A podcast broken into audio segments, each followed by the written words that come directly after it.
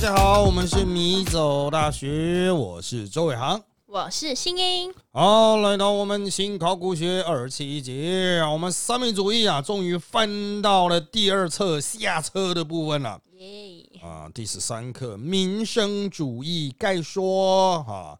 那从这边开始啊，这个我们就要来探讨经济的部分。三民主义分民主、民权、民生。对过去我们这些阿伯来说、阿姨来说，这是常事，就是你会有讲民主制度的民权。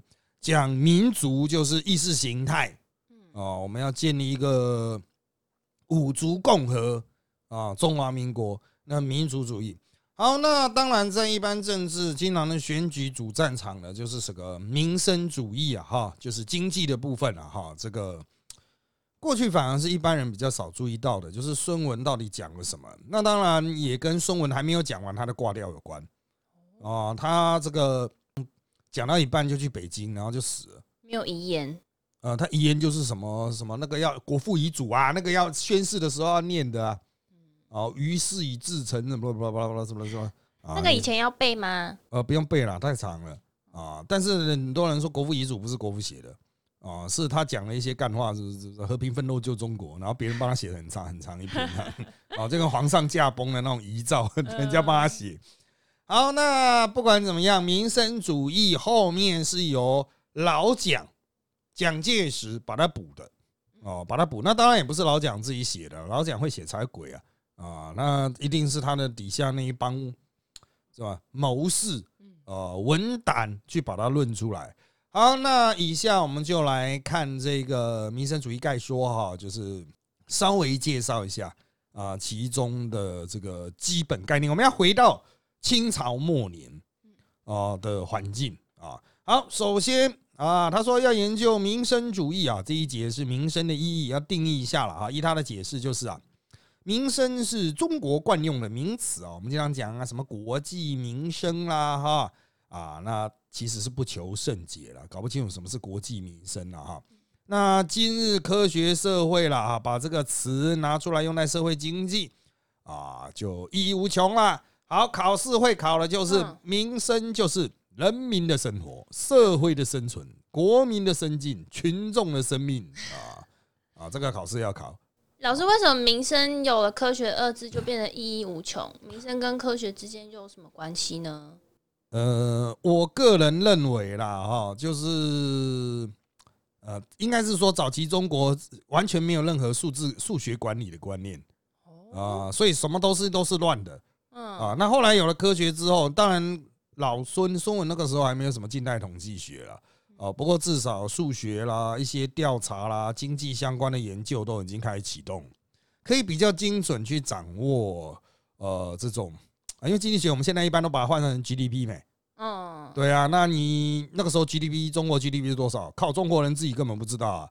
我们到底多有钱不知道啊？到底多穷不知道啊？嗯，啊，你一个月的收入多少干不知道，就是全部都没有数字，对，一团混乱啊。所以，嗯，其实我看那个时候，包括清朝末年打仗啊，他们在计算那些军费，他们都很随便的，嗯，都是随随便便，然后任何的。那种比如说采购金额的管理都是很随便的，就有很多上下其手的空间呐。那不就是掌握？假如说国外的人他们对这数字概念比较了解的话，那就是被他们对啊，所以海关就是包给英国人没啊。那个时候就有什么关税都被外国人掌控啊，卖给英国人去包税啊。英国人他比较会抽税嘛，啊，就是有经验，在印度有经验呢。所以他把这个税的这个。制度的外物就是外包给别的国家，对中国一直都是包税制，在本土就是包给地方的税率，太特别了。哦，我们现在当然是会觉得那凶悍，对啊，那古代就是哦，政府不想聘那么多公务员嘛，哦哦哦，对啊，那你就没有比较，反正我只我对于我中华民国政府来说，我只要钱嘛，对不对？啊，所以我就说，哎，张三，你帮我包税。呃，我今年就是预计要在这边收到一千万，然后你去跟我收这样子啊。那张三就去包税，那对于他来讲，他就是关税包给外国人了啊，就是海关进出多少，哦中国人不会管理港港口嘛，我们没有很有可能有那种他就是比方说他预计就是请外国人，然后包税一千万，然后但外国人可能他可能就可以跟人民，然后又再多收那一些，啊，当然，那这样人民不就跟外国人很常起冲突？对，哦，不过外国人跟比较跟外国人常起冲突的，应该是他清朝的想法，就是说哈，你中国对外贸易已经被洋人掌控了没？然后呢，你派个英国人去抽税，就英国人跟德国人跟奥地利人去吵啊，啊，懂吗？啊，就是地是盘抢地盘啊，不是，就英国人在收税，他收谁的税？收美国人、奥地利人、日本人的税啊，因为是日本人要进出口嘛，做进出口贸易嘛，啊，所以那种洋船，比如美国的货轮来港口，比如上海，那上海是给英国人包税的啊，假设啦，哦，这是假设。那如果英国人多收了，美国人就不爽啊，就会跟英国人吵起来，那就不关清廷的事，反正清廷还是收得到钱啊。哦，对他他的要收的收到就好了，对，所以会造成困扰的并不是这些关税，而是在国内的离京那一种，比如说国内也会有国内的关嘛，啊，从甲地到比如上海到北京，嗯。中途要经过很多的关，可能关关都被抽离京，都被抽税啊，嗯，啊，那可能地方上就会暴乱啊，就是说啊，你抽那么多税受不了了，我要走私啊，啊，我要起兵啊，作乱啊，等等。啊，所以当时中国的问题就是缺乏合理管理，乱成一团。那反正中央都说我收到钱就好了，可是他为了有时候打仗输了又要急需更多的钱，那他就需要收更多的税，然后地方上就更加的混乱。啊，然后最后面就这个战乱频发，然后又要再弄更多的钱去平乱，就永无止境呢啊！那可可能是因为这样啦，老孙就觉得说要去调整这样的制度，因为他确实曾经在从美国回来的船上就跟当时的中国的收那种手续费吧，就是你要回来的时候，除了关税，而你身上没有带货的话，不用交关税，可他会抽人头税啊，跟你勒索东勒索西啊，开枪啊什么的。啊，就跟土匪是差不多的。啊，好，那这个我们继续再往下看了哈。那先农龙讲公也有解释，民生分四个方面，生活实为其他三者的总表现啊，就生存重保障，生计重发展，生命重繁衍啊。生活就是人生一切活动之总称，这屁话，这不废话吗？啊，但是简单来说啦，他认为有安全。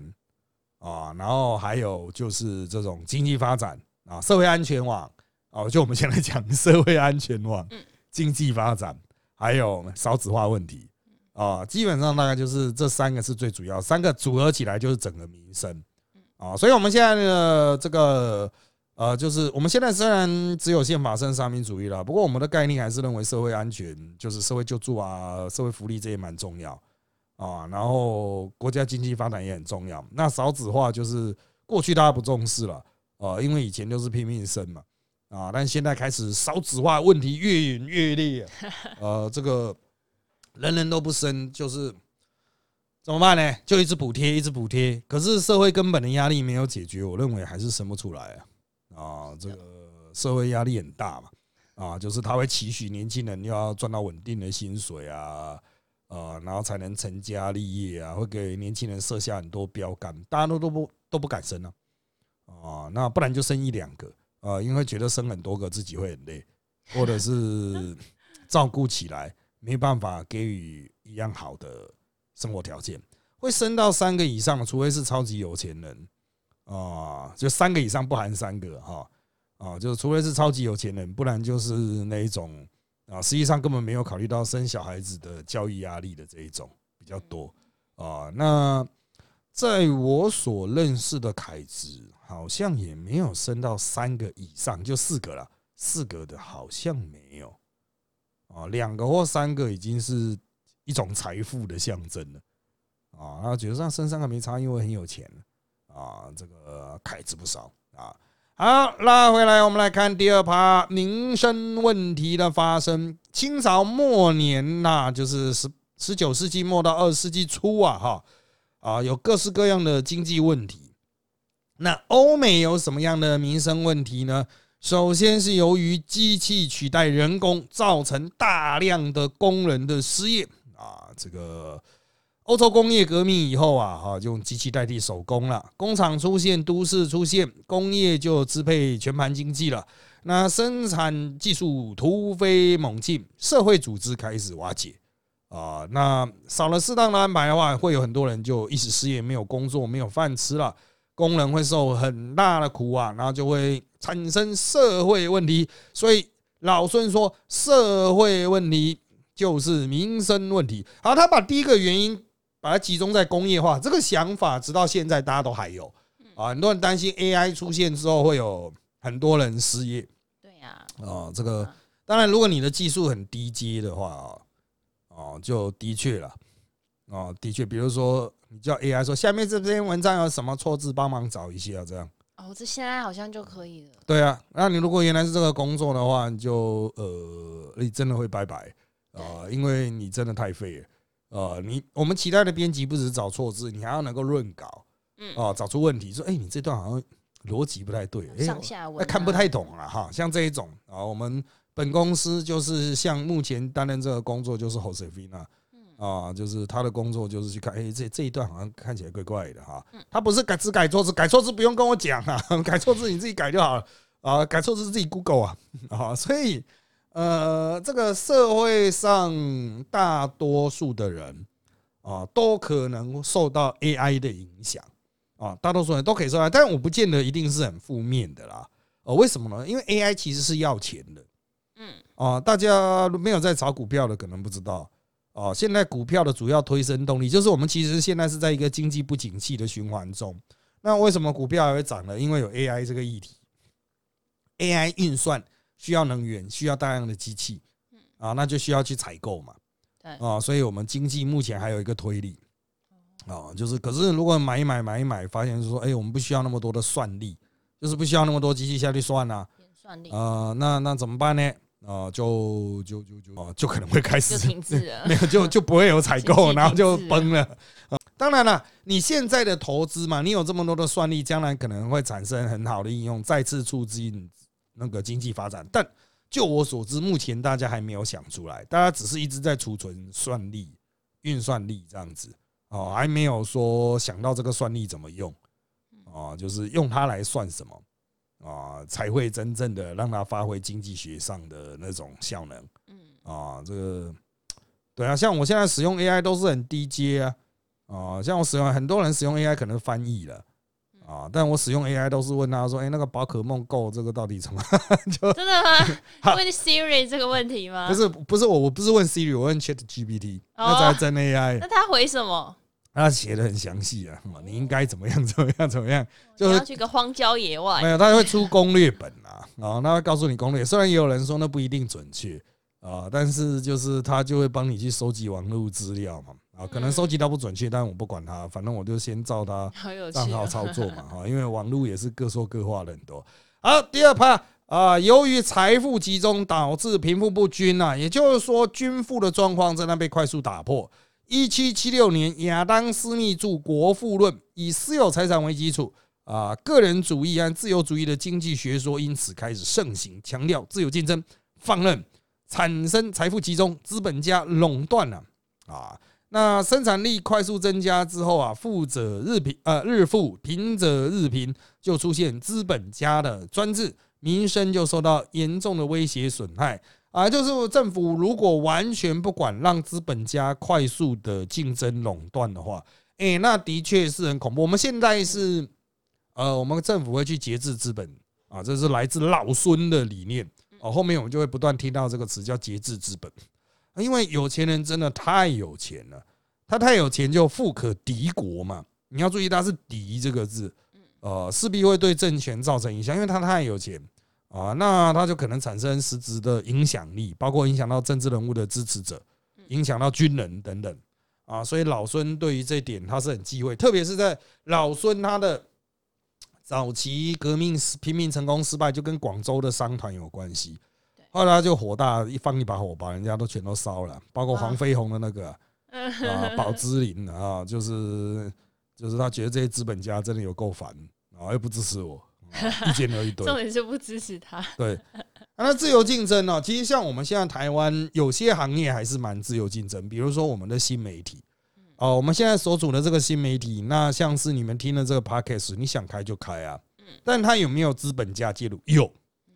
像我们录完之后，我们剪辑，这个是我们小公司小资本，但是会有一些大的资本家提供大量的现金去帮你做成上传的平台。也就是说，我们的这个 podcast 要播出去，我们要先丢到一个上传的平台，这个上传平台会推送哦，就是别的应该说别的，比如说 Spotify 啦啊 Apple Podcast 啦 You 哎不是 YouTube 啊那个其他的什么 Google Podcast 等等啊 KKBox 他们会来这个平台抓取哦抓取这个我们原始的声音档，然后抓过去。啊，抓过去之后，你们就可以利用手机的软体啊，看你是用用什么软体去听啊。那当然也可以用网络界面去听啊，就网页界面去听了哈。那这个授权的这个，那这个平台的授权是是，比方说，假如说我们公司的话，是我们公司就是老师你授权给他，对对对，我们授权给他。哦，所以不是你原本要上传的 podcast 的那一个公司的授权。原本上传 podcast，就比方说，哦，你比如说 Apple Podcast 的嘛，对对对啊，当然我们都会去勾。呃，同意同意一大堆，所以你在要加入这 package 之前，你就已经填了这个授权的那个。对对对，可是都是 free 的，free 的。嗯，但是你就可以去问一个问题：为什么是 free 呢？不可能啊！所有东西都，诶，一个 package 原始档，比如三十分钟的，可能到四五百 mega，是那这么大啊啊！人家为什么要免免钱给你弄？就是资本家投入。对啊，那有一天资本家如果要收费呢？他说：“靠，我我受不了这种亏损了。”啊，我不知道我人生意义怎样 这样。啊，那他开始收费呢，你就会受到他影响啊，那大家可能就要流窜嘛，我就放弃原本的平台，因为他要收费嘛，嗯，啊，我就转移到新的平台，除非这个原本平台它可以提供更多的服务，比如广告服务啊什么的哈，这是一个假设啦，因为现在这些资本家获利的方式并不是透过上传收费，因为这已经被打价格打到零，成本打到零了，市场上有太多的可替代，他可能当广告代理。你平常就在这边把东西丢过来我这边，那你跟我比较熟嘛？那你广告要不给我代理啊？你再把你的档案丢过去的时候，我就在你的头或是尾巴或中间去插广告，叫做头插中插式。那假如说根本就没有买广告的话，那这平台不就都没赚？对，讲白了就是这样。哇，那为什么资本家会愿意这样做呢？因为他要赚下一个资本家的钱啊？什么意思？我再翻译给各位听，就是。他会说：“我这个平台上，我是台湾的前三大，嗯啊，这个总流量多少什么什么的，将来可以变现，现在没有，将来可以变现，你要不要买啊？然后资本家 A 就卖给资本家 B，资本家 B 再卖给资本家 C，这样子代代相承。像我们所使用的平台方商岸哈啊，上传的第一个平台方，他已经换了一二三，至少三到四手的老板了。”啊，从创业者以来，就是资本家赚资本家的钱嘛。他就透有卖这个平台嘛。对，那实际上呢，这种类似的状况发生在几乎所有的新的电商消费模式中。比如说虾皮，它绝对本身是亏钱；Uber E、Food Panda 本身在台湾绝对是亏的，百分之一百一定亏啊。但是为什么大家还是趋之若鹜，就卖给下一手啊？本业是绝对亏钱啊，就不断卖给下一手，所以你才会有那么大量的优惠啊。免运呢？啊，这个怎么想都不合理啊！下一手承接的就已经知道这个公司体质是已经是亏损，那为什么还会买？呃，同样嘛，上一手的讲的理由，你再跟你的下一手讲啊。A 跟 B 讲的理由，B 再跟 C 讲啊。你要说有有 B，我在经营的时候，你看它有扩张呢，量又变大了啊。这个就是 资本家的游戏啊，资本家的游戏。那资本家是不是越来越有钱？是的。啊，就是 A 和 B 的，如果顺利脱手，就非常有钱了。那 C 最后要卖给谁？卖给白痴，一般一个 D 没有卖给一般的百姓了啊，卖给一般的百姓，卖给一般的百姓就嘿嘿，就不关我的事喽啊，就这样啊。所以贫富不均真的是我们现在觉得真的，哦，就是啊。哦，真的太多这种，因为我们就是做这一行的，太多这种故事，就是可以真的瞬间暴富。我经常讲了一个，就是如果你自己是一个劳动者，你月薪三万，大家都说你没出息啊，一个月赚三万块啊，读到大学，读到硕士，你为什么出来赚三万？你想一个月赚三万，一年赚三十六万啊，没有年终奖金的话啊，也不用缴税，因为薪水太低了 啊，三十六万你作为一个人在台湾社会是废人啊，可是如果你把自己包装包装包装成一个新媒体企业，我这家新媒体今年可以赚三十六万哦，以获利率比如三点六趴为例的话，三十六万，这样我们公司产值，呃，就它不是产值，市值应该就可以上到一千万。这家公司，你把自己变成公司，你就是值一千万的公司，因为你一年可以产三十六万出来嘛。啊，价值可以三十万，你会说，干这好像有点怪怪，不太合理啊。但现在新媒体公司就是这样包装 嗯啊，而且这还是有获利哦。他嗯，会说我们公司获利三点六趴呢，开什么玩笑，对不对？一千万三点六八，我们值一千万呢，一年赚三十六万。你看其他公司一年亏三四百万，然后所以那好笑哎，这个就是资本化，资本化啊，就是把它死包一包，然后就卖掉，实际上是个废物，根本没有赚钱的能力，呃，很容易被淘汰。可是抱一抱，大家想，哎，很不错耶，它居然三点六八啊，嗯人家说嗯毛三到四，它就是毛三到四啊，可是感觉很不错啊，啊，这个很稳定获利。你看绝大多数还跟你亏损什么，我们资本呢啊多少钱，我们市值多少，但是我们现在还在亏损，这样。嗯那你会说，到底要要让人家怎么讲到有有买的想法？呃，有些人说，那我是不是还很会做 PowerPoint 啊？然 后我去弄很好的 proposal？其实也就在于资本家之间的吹嘘，资本家没那么好骗了。嗯可是他们就知道说，我今天要去包装这个产品，把它卖掉，所以我就会把它吹嘘的很厉害。下一手再买，他也不是笨蛋，他会看你说，嗯，你包装的这种程度，那我能不能接着包装？我能不能再给他多加一点想象力进去？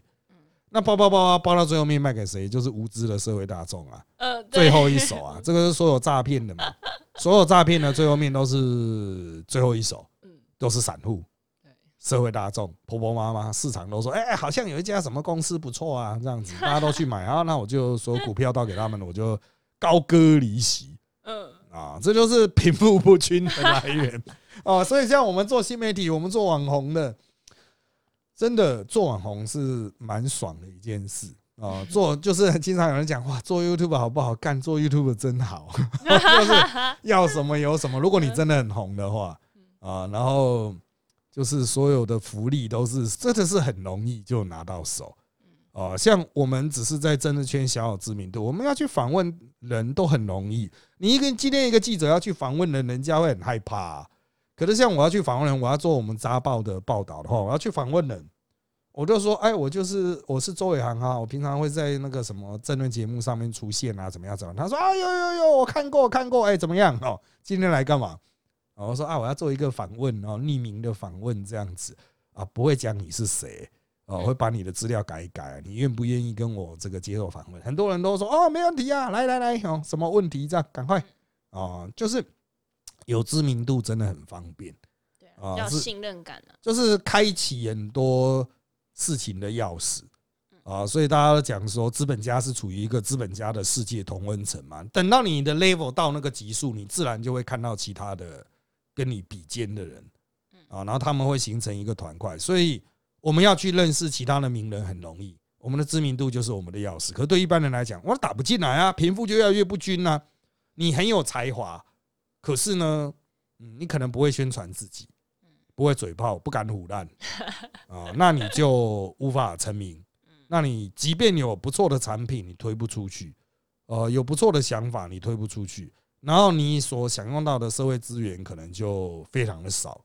哦、这也就是说，像我们要取得人投资很容易，几乎我们出去讲开会什么，就是人家就是说你觉得可以的话，我们就跟着你一起投。哦，就是我作为行说这个值得投资，就会有很多我的兄弟什么就愿意投下去，他信任我的人格，信任我的品牌嘛。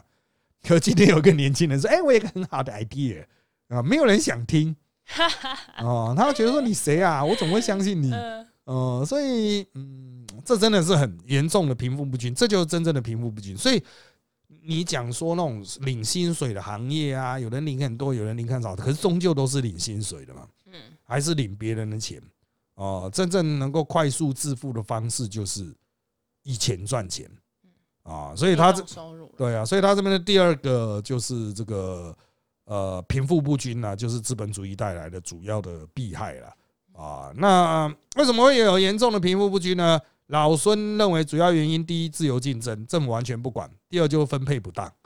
啊，这个到现在还是我们台湾人在批评政府施政的两大主要啊，就是说啊，政府都放任那些大企业啊，哇，他们大企业都他们投资包山包海啊。以前是各行各种主题，现在就是那个太阳能板，嗯，引起比较多争议。当然，其中有很多是来自于呃那种。谣言呐，无稽之谈呐，像太阳能板会造成什么气候变化啊什么的，那个太夸张了。但是太阳能板会不会去冲击到原有的农牧产业呢？啊，会的，啊，就是他就不要种嘛，啊，我种电比较赚啊，我干嘛要种一些什么？他们本来说那个太阳能下面还要种香菇啊，啊，可是 干他妈香菇就会变太多啊！你有没有看一下太阳能卖了多少啊？我们台湾人哪吃得了那么多香菇啊？所以。呃，有人说这样我们就没有余温呐？其实余温真的好吗？啊，就是你们可以提供你便宜安定的蛋白质来源，可是那么多余温真的好吗？现在很多人都会讲说什么太阳能板插了之后下下面就没有办法养鱼啦，下面就不养鱼啦。呃，你要那么多养那么多鱼哦，包括水啊，它养鱼就是要去弄水来嘛，不管你海水养殖、淡水养殖嘛，弄水来，然后呢，你要倒饲料下去。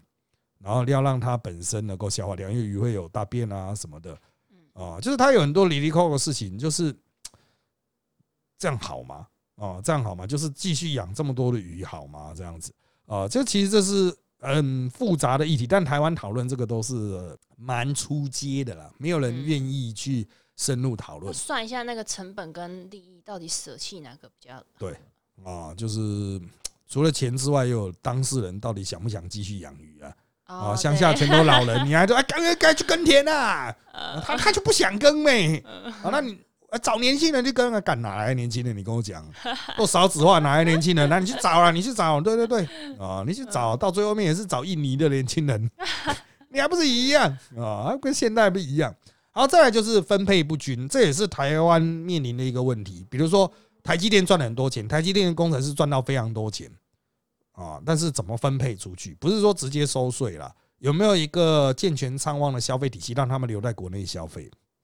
比如说他们月薪几十几二十万，是高阶工程师十几二十万，有没有地方去花这个钱？